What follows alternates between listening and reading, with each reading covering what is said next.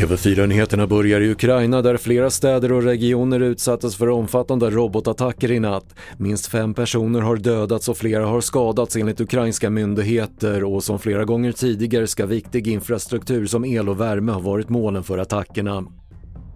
Idag hålls ett NATO-möte mellan Sverige, Finland och Turkiet och enligt Turkietkännaren Paul Levin kan Sveriges stöd till Turkiet efter jordbävningskatastrofen i februari leda till framsteg. Alltså den turkiska politiken idag eh, är väldigt svårförutsägbar. Eh, delvis på grund av den här fruktansvärda jordbävningen som liksom också bildligt talat skakade om hela samhället och politiken.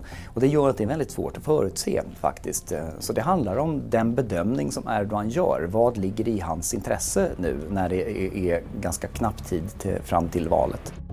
Elbilar står idag för en tredjedel av nybilsförsäljningen i Sverige och nu vill fordonsbesiktningsbranschen se skärpta regler för besiktning av elbilar. Risken för skador och bränder i samband med laddning lyfts fram och man vill att Transportstyrelsen snabbar på arbetet med att uppdatera regelverken.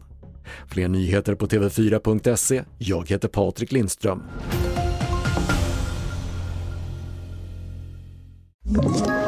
Ett poddtips från Podplay. I podden Något Kaiko garanterar östgötarna Brutti och jag, Davva, dig en stor dos skratt. Där följer jag pladask för köttätandet igen. Man är lite som en jävla vampyr. Man har fått lite blodsmak och då måste man ha mer. Udda spaningar, fängslande anekdoter och en och annan arg rant. Jag måste ha mitt kaffe på morgonen för annars är jag ingen trevlig människa. Då är du ingen trevlig människa, punkt. Något Kaiko, hör du på Podplay. Därför är gardinerna.